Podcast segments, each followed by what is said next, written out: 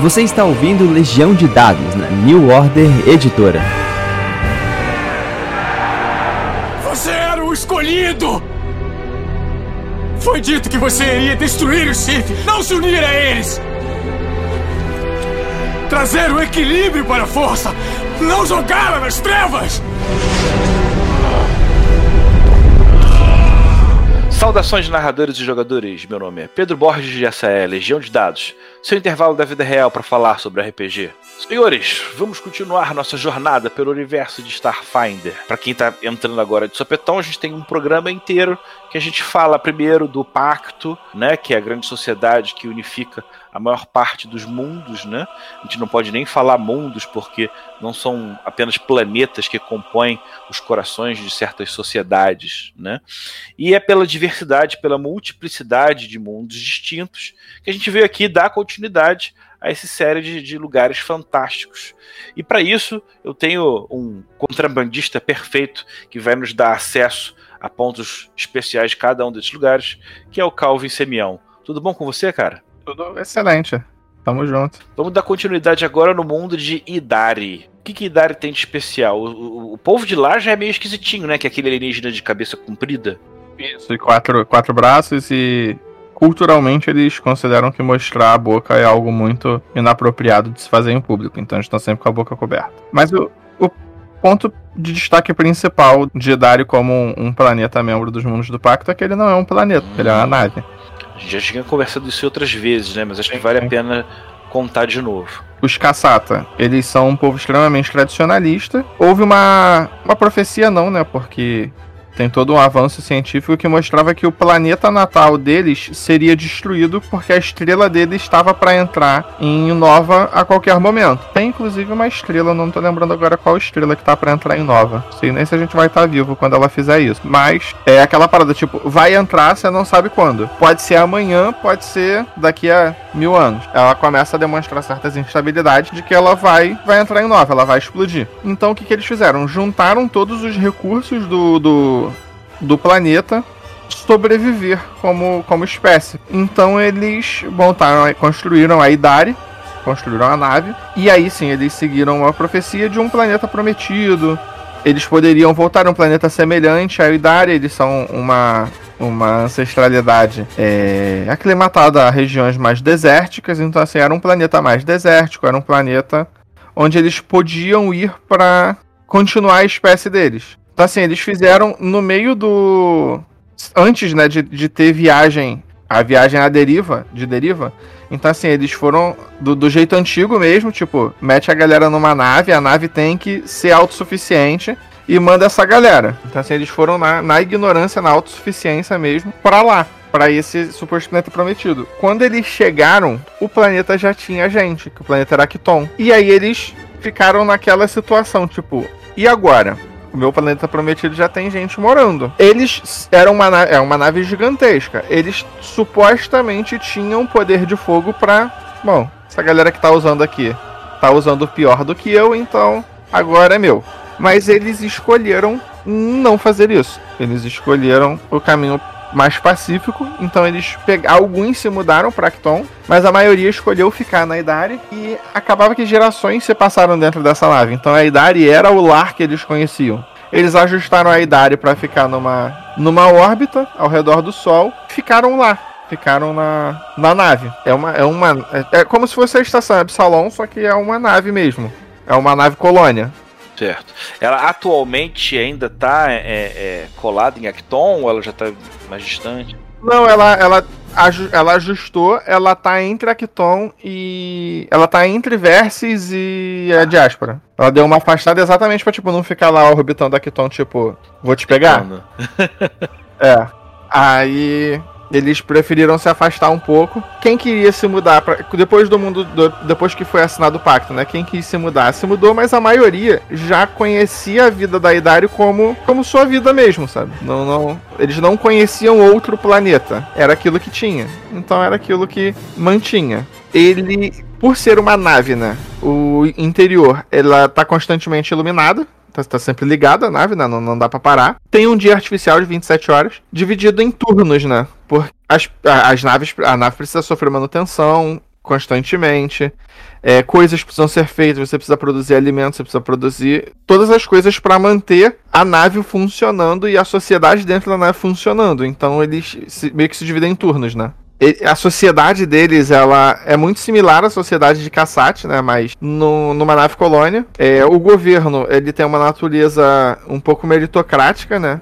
Porque uma jornada artificial, você precisa que as pessoas mais competentes, seja quem esteja mandando por, por simples sobrevivência, quem, quem é mais competente em determinada coisa precisa organizar aquela coisa, porque senão dá problema, então, tipo, não dá pra ser. Ah, por que, que é fulano? Não é fulano porque ele é filho de Beltrano e Beltrano faz isso bem. Não dá, porque isso ia começar a causar problemas em cascata, então ele é pesadamente meritocrático, não é porque você é filho de alguém do doianato, né, de alguém do governo, significa que você vai conseguir fazer o que você quiser. Não, você vai fazer o que você é melhor fazendo. E se você não for bom organizando coisas, esse tipo de coisa, você vai virar peão. Não, não mas ele tem... permite ao mesmo tempo uma flutuação social que se você começa no lixo, mas você é muito bom em alguma coisa, você pode ascender pelo fato de que você é bom naquilo. Obviamente, né? Quem tem mais oportunidades acaba ficando um pouco mais em cima por uma questão de acesso, papapá. Todas essas questões sociais continuam existindo, mas ela tende a ser meritocrática. Como, tipo, concurso público, né? É, quando você, se você entrou, é porque você mereceu. Porém, para você merecer, você precisou ter instrução antes. Então, tipo, é difícil ser o filho da faxineira que consegue virar juiz. Mas tem histórias disso. Então, assim, é mais ou menos a mesma coisa. Como é uma sociedade fechada, não dá para separar muito. Não dá pra, tipo, ah, não. É, eu tenho mais dinheiro, então meu filho vai estudar na escola tal porque ela é melhor. Não, brother, não, não tem escola para tanta Bom. gente assim, não. Vai, vai lá. É uma nave. Ainda é uma nave. Então, assim, não, não, é um, não são bilhões de pessoas, são alguns milhares. Legal, legal. Vamos seguir. São exatamente 43.607 pessoas. Bem específico, gostei. É, tem, tem aqui, é.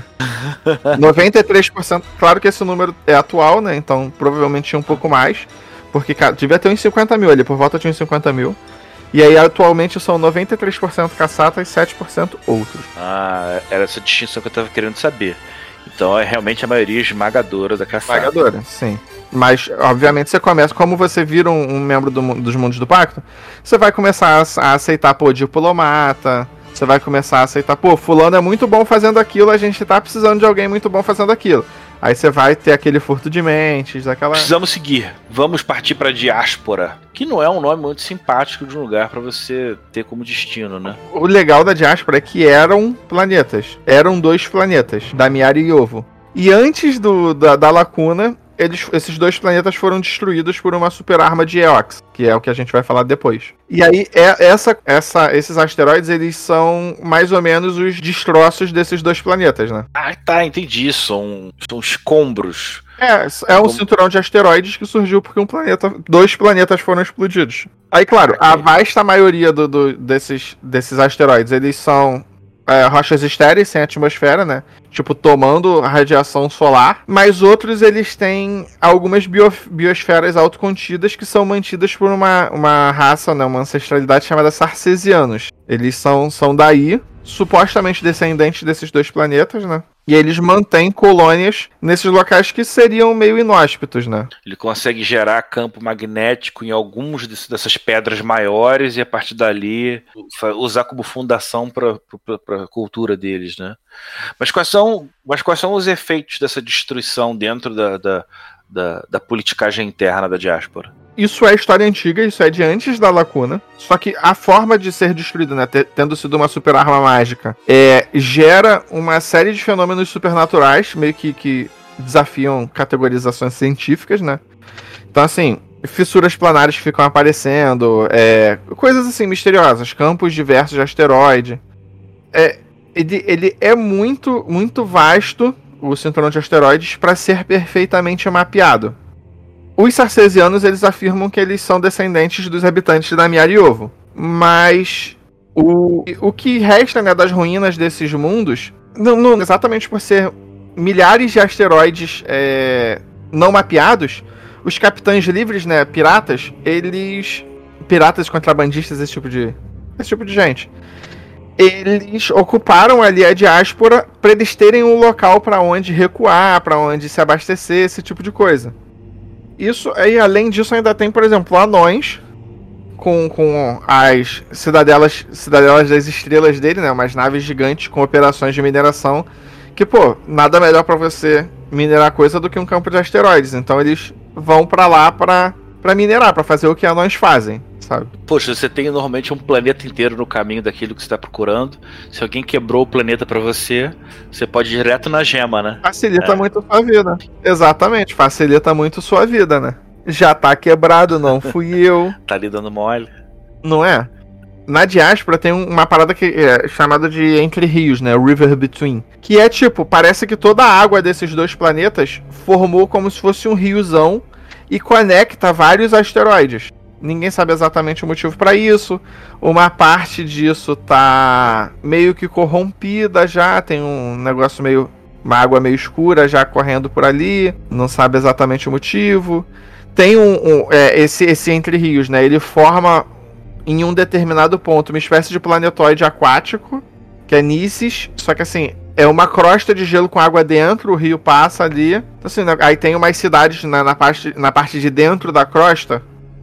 Ou, ou seja, é, é um multiverso de pequenos caquinhos de planeta que você não só tem os que já existem, como os que você podem pensar ainda. Mas não, para não perder minha linha de ligação, o que que Eox tem a ver com isso? Foi quem explodiu os dois planetas. Mas o Eox também é um é, ah, é o planeta dos mortos-vivos, né?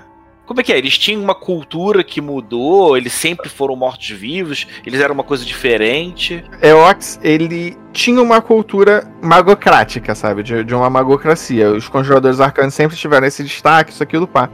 Então, assim, não, se, não, não, não tem exatamente o motivo. Não, não foi estabelecido o motivo porque a história é muito antiga, papapá. Mas eles criaram uma super arma para explodir aqueles dois outros planetas. Provavelmente estava em guerra, alguma coisa assim. É um, é um reino é, necromante que deu muito certo ou muito errado, né? Então, ele não era completamente focado em necromancia nessa época. Era tipo uma magocracia mesmo. Mas no Pathfinder mesmo ele já tá magocrático por causa de um simples motivo. Quando eles dispararam essa super arma pra, pra destruir os dois planetas, eles conseguiram. Pô, disparou, destruiu os dois planetas. Só que gerou uma retroalimentação que incendiou a atmosfera deles e explodiu uma parte do planeta. Tipo, tem um, um puta craterão no, em Eox. Ah, entendi. A cratera que tem no planeta é onde ficava o mega canhão. É, a super arma deles. E aí, tipo, como incinerou a, a atmosfera deles, tipo, eles têm. É, a atmosfera deles ficou muito, muito debilitada depois do disparo dessa arma.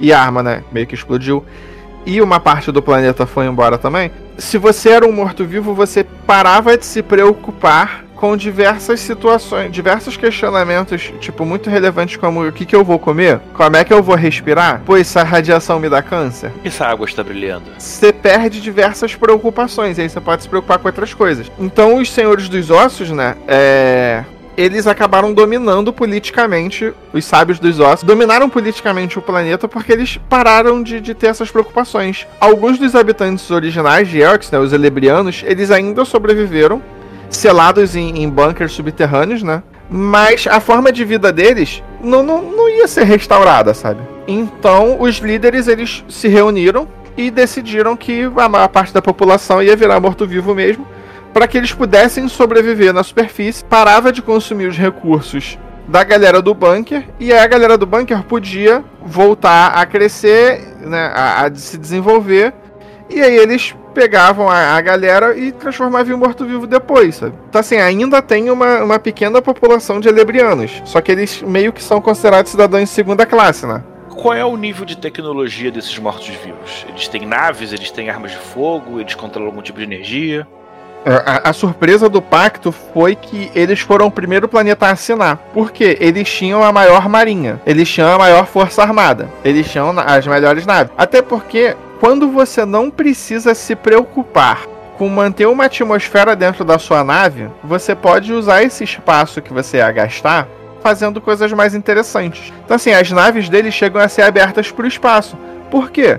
Porque não tem problema. Porque quem tá tripulando aquele negócio não tá, não tá incomodado que tá frio. Ele não, não, não tá preocupado se ele tá respirando ou não. Ele não tá. Não tá respirando de uma forma ou de outra se tivesse uma atmosfera, ele não ia estar tá respirando igual. Então as naves deles tendem a ser abertas e eles eram a, a o planeta ma militarmente mais poderoso. Só que quando o, o Veskarion tá atacando, eles percebem que embora eles, eles sejam o, o, planeta mais poderoso, por eles serem o planeta mais poderoso, eles são quem tem mais a perder. Eles podem ser o alvo de todo mundo, né? Exatamente. Então o que eles fazem? Não, pô, vamos assinar o pacto aí. Ah, mas você vai ter que abrir mão das suas forças armadas. Ele, pô, não tem problema. Não, não me incomodo com isso. Tanto que uma, a maior parte da, das forças armadas dele se amotinou e fugiu. E saiu. Por quê? Porque eles consideram que se você tá né, vivo respirando, você é um cidadão de segunda categoria. E que eles não consideravam válido arriscar a existência imortal deles para você salvar umas pessoas que, tipo, pô, daqui a, a 100, 200 anos vai estar tá tudo morto. Muito, muito legal. Mais uma vez, os alienígenas né, não se entendendo dentro de uma mesma sociedade. Sim, sim. E cada um com a sua própria. Então você tem uma esquadra de necronaves de mortos-vivos. Sim, essa... de seres vivos. Essa esquadra é, Elx afirma que, tipo, não tem qualquer conexão com eles. porque eles, eles se amotinaram, né? Mas, obviamente, fica aquele tipo, pô, será? Não tem nada a ver com isso, eu só fundei eles, criei eles, desenvolvi, treinei e deixei ir embora. E agora eles estão lá, pô, não tem nada a ver com isso. Pô, mas essa nave nova que, tão, que tá com eles, que é igual a que você fabrica. Não, pô, roubaram. Roubaram, porque eu posso fazer. Muito bom. Bem, vamos acionar a nave mais uma vez, entrar no hiperespaço, porque a gente precisa chegar agora em Triaxos. Triaxos parece ser bonito. Ah. Não, Triaxos é aquele planeta que tem a órbita Game of Thrones. Tipo, verões muito é, longos. Verões muito longos, invernos muito longos. Uma pequena primavera e outono entre os dois. Um planeta preguiçoso para dar a volta. Ele tá no, no, na, na, na, época gelada dele. Na, o default do cenário tá na época gelada dele.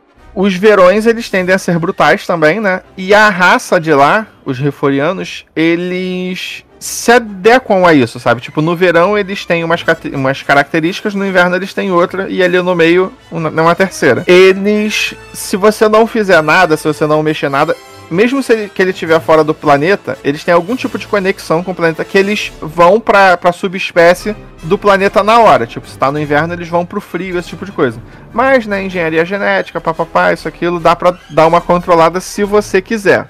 E aí tem até o, o, efeito cultural disso, tipo, se você tá no inverno, você ia pro inverno, mas você virou do verão, tipo, você se deu ao trabalho de virar do verão, é porque, pô, você tá aí pra quebrar tradição, papapá, é, tem aquele, aquele negócio tipo de desafiar o status quo, tem essa, essa, essa pegada até cultural mesmo. Mas o ponto principal de Triaxus, além dessa, de, dessas estações longas, é que tem muito dragão lá. Inclusive tem uma, uma raça jogável, que são os dragonianos, né, o Dragon King, que foram ajustados é, a, o, no cenário, né, eles são ajustados para ficar para caber melhor em nave, esse tipo de coisa.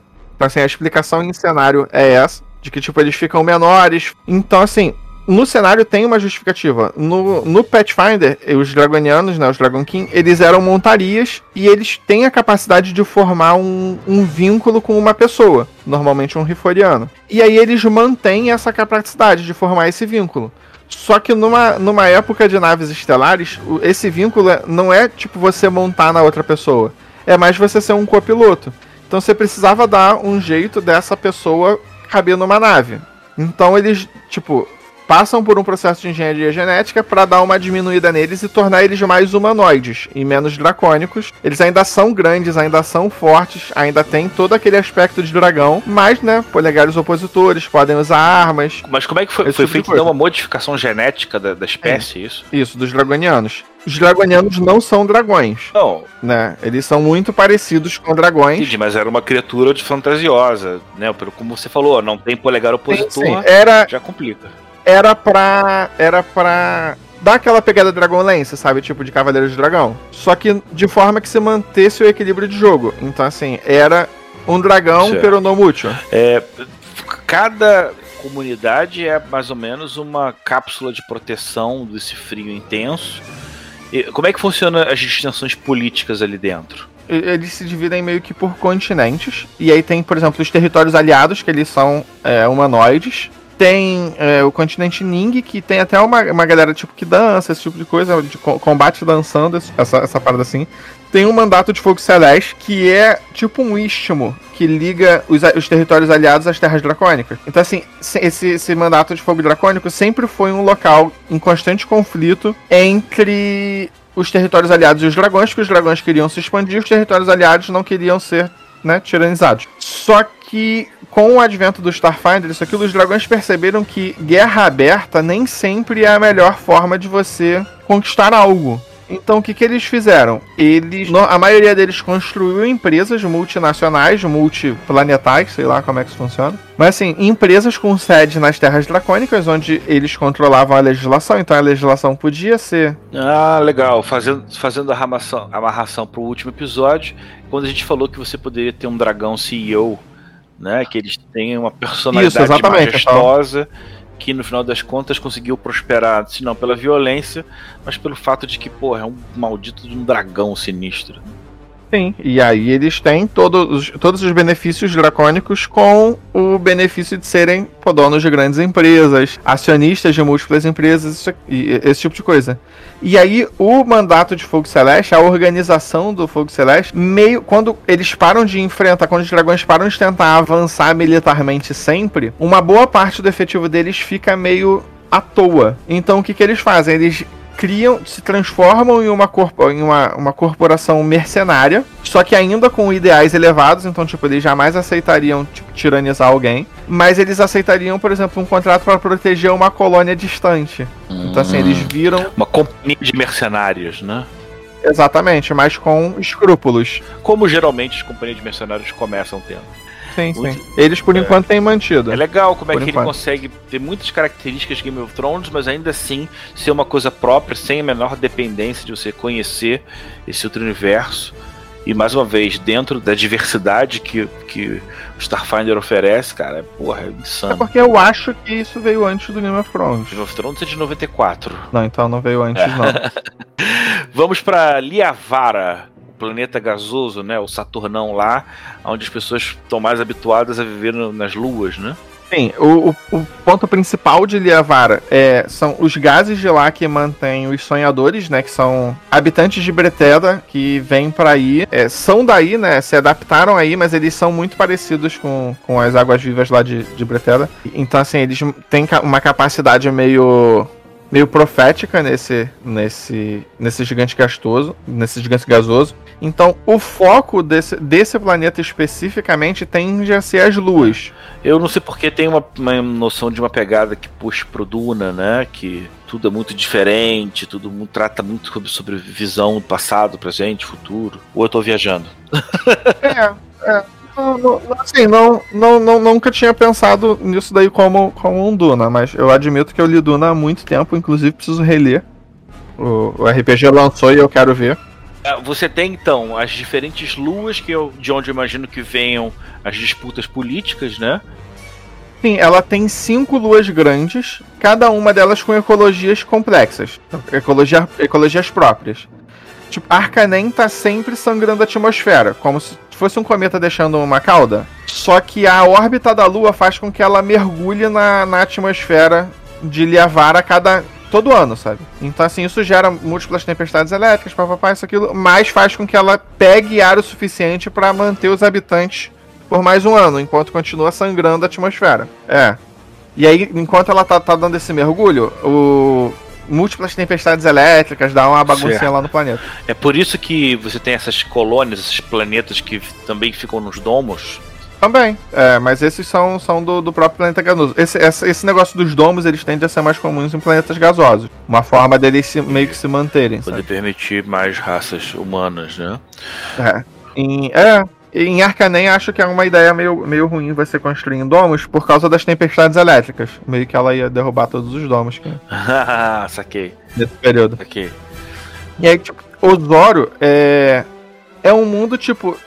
Meio que, que de ilhas, só que em vez de, de, de dessas ilhas serem envoltas de água, elas são envoltas de gases tóxicos. Assim, ele, ele é respirável, é, é rico em oxigênio, a partir de uma determinada altura. Abaixo disso, tem plantas, tem plantas, né, que emanam veneno, então assim, ela forma um, um gás tóxico ali. Então assim, ela possui várias cidades grandes, mas em montanhas, acima Certo. desse determinado, dessa determinada altura. Um quê de psicodélico nisso tudo também. Sim, aí, pô, obviamente, sempre, sempre a galera sempre procura lucrar, né? Então, pô, tem expedições lá pra baixo, que pra baixo é habitado, é habitado se você, né, conseguir respirar. Então, assim, tem plantas, tem bichos, tem esse tipo de coisa imune a veneno. E aí as pessoas fazem, tipo, aqueles safaris da África, sabe? Esse negócio meio de, ah, vamos lá porque lá é perigoso. E aí você fica num ambiente completamente seguro enquanto ele anda pelo, por um local perigoso. Melos, né, outra, outra das luas. Ela é, pela paisagem natural, muito bonita mas ela possui ruínas de, de cidades grandes, né? De grandes cidades que foram abandonadas há milênio, há milênios. Então, assim, ela já foi habitada, ninguém sabe exatamente por quem. Então tem essa pegada meio Indiana Jones lá, de explorar esse tipo de coisa. O que eu acho legal desse mundo de Starfinder é que ele é. Ele, o tempo realmente anda, né? Você tem vários resquícios de povos antigos em diferentes cantos, que depois você pode pensar se tem relação ou não. É, Nishak, né? Outra lua. Ela tem uma atmosfera mais, mais, mais fina, né? Mais tênue, uma superfície muito rochosa, então a civilização fica mais no subterrâneo. Normalmente até um planeta meio insetoide, pra mostrar que, tipo, tipo, além dos, dos, dos Shiren, né? Só que sempre tem uma raça meio insetoide e já tem um enxame que é inimigo, então você precisava de algumas raças insetoides tipo, que não fossem o inimigo, pra não ficar aquele negócio tipo, ah, se é inseto, mata. A gente sabe que todo, todo diferente acaba atraindo um certo ódio. E por fim, tem outra, né? A última lua maior, que é Halas. Ela é isolada em uma barreira mágica. Porque a espécie nativa dessa lua hiperevoluiu. Eles transcenderam a... o corpo físico. Só que essas entidades psíquicas, quando elas entram em contato com espécies menores, sobrecarrega a mente de espécies inferiores, por assim dizer. Então, para evitar que eles, tipo, viajassem e causassem devastação, é, há eras atrás, os magos de Arcanem, né, aquele que, que sangra a atmosfera, ergueram é, proteções mágicas ao redor de alas, de ralas para impedir que Ah, entendi. Então o povo evoluído foi aprisionado no próprio planeta. essencialmente. É, Só que aí eles não, eles não, como eles não têm forma física, eles não têm assentamentos físicos. Eles não precisam disso, eles transcenderam essa necessidade. E eles estão meio que presos lá através de magia. Vamos seguir pra Brefeda agora. Vamos até correr um pouco mais, senão a gente não consegue fechar todos os mundos. Você tem uma, uma- forma de vida meio que. Você falou água viva? É, então, Breteda, ela, ela é muito focada em biotecnologia, porque assim, os habitantes de lá, os Baratu, eles são parecidos com, com, com uma água viva mesmo, e eles voam é, controlando a densidade dos gases dentro deles, sabe? E eles têm a capacidade de se mesclar uns com os outros e depois soltar. Então, a maioria das corporações de Breteda, eles são, na verdade, múltiplos Baratu moldados junto. Então eles formam, tipo, em vez de. Como se eles fossem células de um, de um grande organismo que fazem coisas mais complicadas do que a mera soma de suas partes, sabe? O planeta já é bem esquisito mesmo. E eles têm essa relação com, com, com Liavara, na qual tem um relacionamento de, de previsão de futuro. Dentro desse universo fechado de Bretheda, quais são os conflitos internos? É, ainda tem as luas. Primeiro que os Baratu, eles consideram que Liavar é um, é um protetorado deles. Então, eles limitam severamente qualquer tipo de exploração. Além dos Baratu, tem outras espécies dentro do... Dentro do- da atmosfera de Breteda. E Breteda, como um, um gigante gasoso, possui nuvens importantes. Nuvens, possui luas importantes. Então, tipo, lá tem a lua de Calomarroi, que é uma, uma lua aquática, uma, uma raça aquática que domina, que estão, tipo, na vanguarda de moda, esse tipo de coisa. Também tem uma população robusta, né, de elementares da água. Marata, né, tem uma civilização avançada, uma, que, avançada não, né, que está avançando rapidamente de Maracoi. São hominídeos ma- mamíferos com um ciclo reprodutivo bem especializado, porque eles têm sete gêneros distintos. então, assim, precisa dos sete pra, pra, ter, um, pra ter uma cria. É, a parada. Essa eu achei, achei bem louca. Aí, tipo, tem é, é fogo, água, terra, ar. Aí tem mais uns três lá que eu não lembro o que faz. Mas, assim, todo mundo contribui pra fazer um material genético do, do, do, do novo. de sete novo, indivíduos para poder fazer um novo. Imagino que seja uma, um, um povo de Isso. população é, é, pouco numerosa. É, eles também têm muito. Eles também têm uma preocupação de, de não matar o inimigo, porque é, você não sabe se a outra tribo tem pouco daquele gênero. Então, assim, se você matar algum daqueles, você pode, tipo, condenar sua própria espécie. Então eles tendem a lutar de forma é, a não matar seus oponentes por causa disso. Quando você tem sete gêneros, você tem a preocupação de, tipo, tem que estar mais ou menos equilibrado pra espécie poder legal. prosperar. Então você acaba sendo obrigado a solucionar as coisas pela paz. Porque se você começar uma matança em uma geração, pode acabar tudo. Você pode acabar se prejudicando. Aí tem a lua de Dicon, que é uma. Ela tem forma de vida baseada em, em silício, né? Então, assim, são formas de vida mais cristalina. E aí eles são mais, mais avançados, mas eles são focados exclusivamente em teoria matemática abstrata. E eles raramente interagem com outras raças, mas eles são excelentes calculadoras, por assim dizer, né? Tem algumas luas é, de Breteda, né? Que são luas mortas, elas não. Você só, só bota prisões lá. Mas algumas dessas luas, tipo, no caso Tis, tá vendo um influxo de imigrantes eoxianos, porque não importa que a lua é radioativa, sou um morto-vivo. É, a lua de Varus, ela é muito, muito vulcânica. Então, assim, ela normalmente é ocupada por elementais do fogo, um ocasional dragão vermelho, um ou outro elementalista, né, que tá ali pra, pra procurar alguma coisa, e aqueles mineiros desesperados procurando gemas. E como tem muitas luas, aí também tem aquele impacto dos capitães livres, né, que eles podem se esconder nas luas. Pá. Sempre quando você tem. O Sempre quando tem uma muvuca de corpos espaciais, vem lá um bando de piratas se esconder, né? Exatamente, fica fácil pra eles, né? Precisamos seguir. Nosso novo destino agora vai ser, se eu não me engano, Apostai. Apostai. O local dos elfos negros. O detalhe de Apostai, como eu já tinha comentado no, no capítulo anterior, ele é uma nave. Ninguém sabe de onde, ninguém sabe de onde veio, mas ela tá em órbita aí. Ela tem um exterior rochoso e tem alguns portais para você entrar. E aí dentro, metálico, estrutura metálica, né? É artificial, às vezes uma ou outra caverna. Mas ela tem essa, essa, esse negócio de ser uma nave. E aí os Drow, eles patrocinam as casas nobres, né? Drow, patrocinam gente, né? Mais necessitada, que esteja precisando de um dinheiro rápido, para ir nesses locais procurar peças de tecnologia. Porque o que, que as casas Drow fazem? Elas pegam essa tecnologia e fazem uma engenharia reversa para produzir armas, para produzir alguma coisa que eles consigam vender para os outros. Eu acho muito legal porque toda a, a- iluminação é de neon roxo ou rosa, né? Porque assim, já- já é um planeta que tá muito longe do Sol. Então, assim, então os Drow meio que não precisam de luz. Legal. Então olha, o lugar já é escuro por natureza, obviamente, porque a, a raça local ela não precisa de muita luminosidade, né? E o, quem, e- o que eles usam como trabalhadores voluntários com mais frequência são orcs e meio orc, que também enxergam no escuro. Muito maneiro, muito maneiro. E legal que você fez uma amarração boa, porque eles não podem é, escravizar, né?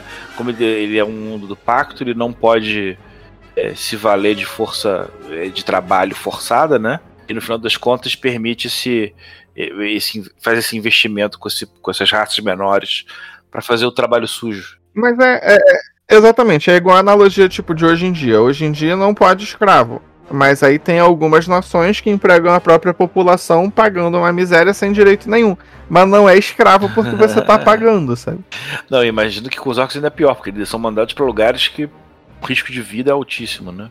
Sim, exatamente. Interessante. Eles estão explorando uma nave. Então, assim, às vezes tem armadilha, às vezes tem algum robô, às vezes tem algum sistema de proteção. Perfeito. Agora a pergunta que. A Pra mim, esse é, é, os Drow, esse, esse mundo, ele é o mais cyberpunk daquele clássico. Corporações opressoras, uma sociedade opressora. Pra mim, esse é o planeta mais cyberpunk que tem. Tipo, é, Versus também tem essa pegada mais cyberpunk, mas ele vai mais pro cyber, menos pro punk. Akiton, ele tem uma pegada meio cyberpunk, mas ele vai mais pro punk do que pro cyber, e pra mim aí apostar e ele tem ali o cyberpunk equilibrado, sabe?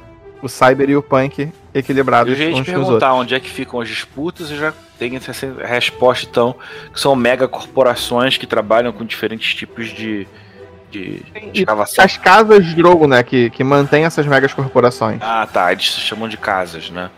Legais, legal. Maneiro, É. maneiro. Assim, normalmente a- a- as casas Drogo, pô, é, são especializadas em armas, uma ou outra, tipo, faz alguma outra parada com tecnologia, nave, esse tipo de coisa. Mas elas, é aquele conflito entre si, né? É um brigando com o outro. Certo. Então você tem, A sociedade Drow normal, né? Tem uma casta baixa que quase não tem drow, e aí tem muito orcs e outras espécies menores. E aí na alta sociedade, quanto mais alta a casta, mais só drow tem. E aí. Sim, ainda tem uma divisão entre os próprios Drow, porque lembra que nas regras tem o Drow e o Drow Nobre que tinha CR mais alto e tinha algumas habilidades mágicas extra. Então, eles mantiveram isso. Assim, se você é um Drow normal, você é trabalhador, pô. Você é um cidadão, Tipo, era- era o Dryder antigamente, né? Mas não com metade de corpo de aranha. mais ou menos, porque tinha o Drow normal e tinha o Drow Nobre, que tinha mais habilidade, tinha mais bônus de atributo, tinha habilidade mais, tinha mais habilidade mágica, era mais roubado. Então, assim, isso meio que existe. Então, assim, se você for um Drow nobre, você recebe múltiplas oportunidades, avanços, isso, aquilo, pá. Se você for um Drow normal, pô, tu é melhor do que um Orc, mas, pô, tu não é um Drow nobre, sabe? Tu não é uma casta nobre. Tu ainda tem que trabalhar, pô. Ainda tem que, ainda tem que A sangrar. sociedade não tá aos seus pés, você tem que correr atrás. Bem, pra fechar então essa nossa viagem, nós vamos então pro planeta Uvo, Octorn. é um planeta vivo. E assim, ele muda de tempos em tempos. Tipo, às vezes as naves veem ele como um local meio orgânico, às vezes ele incha, às vezes ele, ele parece encolher. Então, assim, ele. Quando você vê de fora, né? Ele, ele às vezes muda. Ele tá, tá diferente. E aí alguns observadores dizem que ele tá, tipo, expandindo e contraindo como um organismo respirando ou um tumor pulsando. Ou como um ovo prestes a chocar. Ou como um ovo prestes a chocar. Aí, esse planeta, ele é habitado assim, muito, muita, muito cultista, né, dos grandes antigos. Ele, a vida lá, ela é tóxica, é, é mutada, né? Opa, É, já vi que vai ter então Eox aí, uns Eox aí, né, passeando. Tem, às vezes eles, eles vão lá, mas aí é, tá mais. A, a- toxicidade daí, ela não é daquela que te mata, ela é daquela que te enlouquece. Ou seja, os- alguns Eox vão pra aí e se dão mal. Os cultistas que vão pra lá, né, eles acabam. a- o, o, o efeito prolongado acaba enlouquecendo eles, o que, né, faz todo sentido quando você é um cultista de um grande antigo. E a sociedade deles é, é muito caótica, tipo, não tem. é- é- ela é focada em líderes, tipo, o líder consegue manter a ordem numa determinada região, e quanto mais, mais poderoso o, o líder, é, maior é o alcance dele, sabe? Mas Alcturno não tem um, um governo local na maioria dos lugares. E assim, zero governo planetário, sabe? Lei é um negócio brutal e errático, em vez de ser um- um- uma parada tipo de justiça. A- a- os níveis tecnológicos até devem ser meio que mais baixos em boa parte do planeta, né? Não, normalmente é, vem de fora. Eles não têm muito como construir aí. Aí tem que vir de fora. E as pessoas vêm de fora, ou por causa do culto, ou porque pô, quer explorar, ou porque as coisas que tem, por exemplo, esse gás tóxico, ele pode ter alguma utilidade. Esses fluidos que saem do planeta, eles podem ter alguma utilidade. Você pode, tipo, ter que estudar Não. eles. Eu já fico, já fico imaginando um cientista né, desprezando os cultistas no começo e depois começando a entender eles. Então, assim, ele tem muito essa pegada. eh, Tem gente na Paizo, né, que gosta muito de Call of Cthulhu, inclusive fez múltiplas aventuras pra Chaosium. Então, assim, eles sempre tem, tentam incluir ali, tanto que no Starfinder Nyarlathotep é um dos deuses principais, né, do cenário, por assim dizer. Ah, maneiro, maneiro. E tem também, tipo, o domínio do obscuro, que é uma, uma, uma organização espacial que é de aberrações, que tem alguma conexão com, com os cultistas, mas, por exemplo, no em Alcturno, os cultistas e o domínio do obscuro, eles têm alguma briga antiga. Então, assim, é, é, é- o negócio é, é meio que tipo, tem facções dentro de facções brigando aí. É isso. Chegamos então ao final da nossa jornada de uma pequena volta nos mundos de, dos mundos do pacto, nem, apesar de nem todos serem mundos do pacto, como a gente já aprendeu com, com o Calvin. É, à medida que esse programa foi no ar, é certo de que o financiamento coletivo já começou. Então, cara, fala aí, como é que tem sido esse trabalho? Como é que você tem curtido esse, esse universo? É, o que mais que, que, que, que esse livro tem a oferecer além dos mundos? É, eu, eu já falei várias vezes. esse livro, Mundos do Pacto, de RPG, de, de, livro de cenário, é meu livro preferido. E o Bruno diz que eu gosto de qualquer cenário bosta que apareça. não, não precisa ser um cenário bom para eu gostar. Assim, esse para mim é o melhor livro de cenário que, que, que eu já vi. Além de, tipo, uma descrição de, pô, acho que umas oito páginas de, de cada planeta, no final tem um temazinho, que é uma, uma coisa de regra do, do Starfinder, um tema associado àquele planeta. Você não precisa ser daquele planeta para pegar o tema. Por exemplo, de Octurno mesmo é cultista. Você não precisa ser de Octurno para ser um cultista. Mas são mais comuns lá. E isso vale para todos os temas. Todos os temas. Tipo, você pode ser de qualquer outro planeta. Mas eles são mais comuns lá. Além disso, além de toda essa descrição do cenário, o livro ele te fornece meio que uma descrição da, da deriva, né? Que, que não, não tinha. Tinha, acho que no, no, no, numa Adventure Path, mas assim, tem no, no Mundo do Pacto, para você não precisar, que você não quer, ah, não quero acompanhar Adventure Path. Tudo hum. bem, aqui tem.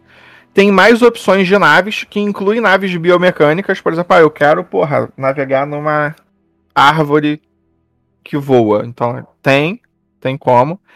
E aí tem outras opções também para nave mesmo, sem ser ah, só, a, só a árvore que voa. Tem outras opções, tem outras coisas, por exemplo, inclusive prisão. Eu é. quero que minha nave tenha uma prisão, faz sentido. Ok, tá aí. Você tem uns NPCs, né? Se eu não me engano, é um para cada tipo de tema, né? Então, os NPC tem, tem a imagenzinha. O Starfinder ele tenta evitar fornecer fichas de NPCs, porque quando você fornece uma ficha, você trava o negócio, sabe? É, não, e você permite complicar, criar discrepâncias, né? Tá certo, certíssimo. Sim, sim. E ainda tem um player option. Sim, aí tem descrições de naves, por exemplo, tem exemplos de naves, né? Pô, como é que é uma nave dos Cavaleiros Infernais. Pô, aqui tem. Então, assim, vai aí. E além disso, ainda no finalzinho, tem as opções para personagens jogadores, né? Um capítulo para isso. Tem regra, tipo, para você meio que criar NPC também antes. Ali rápido, né? Alguns exemplos de NPCs para você. Pô, eu quero pegar um, um capitão livre. Mas, pô, não sei como é que eu fi, como é que eu faço aquilo, pá, pô, tem aqui uma ficha, depois tu só dá uma improvisada nas opções dos, dos personagens tem. Aí tem novos talentos, tem alguns arquétipos específicos, né, do, do, do cenário mesmo. De alguns, de alguns, mundos, né? É, por exemplo, pô, não sabe do Arcanamirium. Arcanamirium é uma escola na estação Absalom. Campeão divino, que é, pô, eu quero jogar de paladino, pô, não tem paladino, então. Agora tem. Tá aí, campeão divino. Não é exatamente um paladino, mas funciona muito bem aqueles mercenários que eu falei, do Fogo Celeste. Tem aí Centurião do Fogo Celeste. Tem, pô, Cavaleiro Estelar, pra, pô, meio cavaleiro mesmo. Cara, o que, que você que tá ouvindo tá esperando, gente? É muita coisa. O, o cenário é sensacional mesmo. Gente já está estourando aqui todo o prazo que a gente tem possível. Calvo, eu queria pô, abrir um espaço para você dar um último, um último tchau pra galera. É, esse realmente é um dos livros de RPG, é um dos livros de cenário que eu mais gosto, assim, ele realmente vale muito a pena. Mesmo, tipo, ah, pô, eu não, não gosto de, de jogar Starfinder, não jogo no cenário de Starfinder ele ainda te fornece ideias, não só regras, mas tipo, ideias para campanhas. Tipo, tem muita coisa nesse livro. Ele é um livro muito bom, realmente vale muito a pena. A gente vai acabar voltando ainda pro universo de Starfinder, porque tem uma série de outros segmentos que a gente pode explorar, né? Aqui, para esses dois programas, eu queria mais fechar a, a exploração desses mundos. Espero que vocês tenham gostado. E, cara, a gente precisa correr. Calvin, dá um último tchau pra galera. Galera, foi um prazer. Até a próxima cara, já já a gente tá mais conversando. Se não de Starfinder, pode ser de Pathfinder, Call of Cthulhu, novidade. Pra, é um mistério que vem pra frente. Mas é sempre bom saber que eu tenho você aqui para poder trocar essa ideia. Gente, um abraço. Poxa, sensacional. Valeu mesmo. Tchau. Tchau, tchau. Você ouviu Legião de Dados na New Order Editora. Esse programa foi gravado e editado por Barcelos Taverneiro, diretamente da Taverna do Arcano.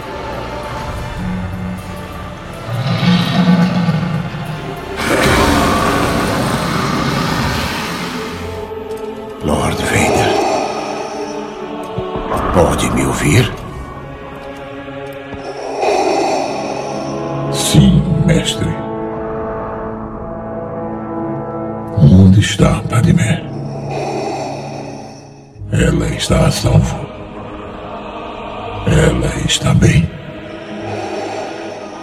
Parece que em seu ódio você a matou. Eu? Não pode ser. Ela estava viva. Eu senti.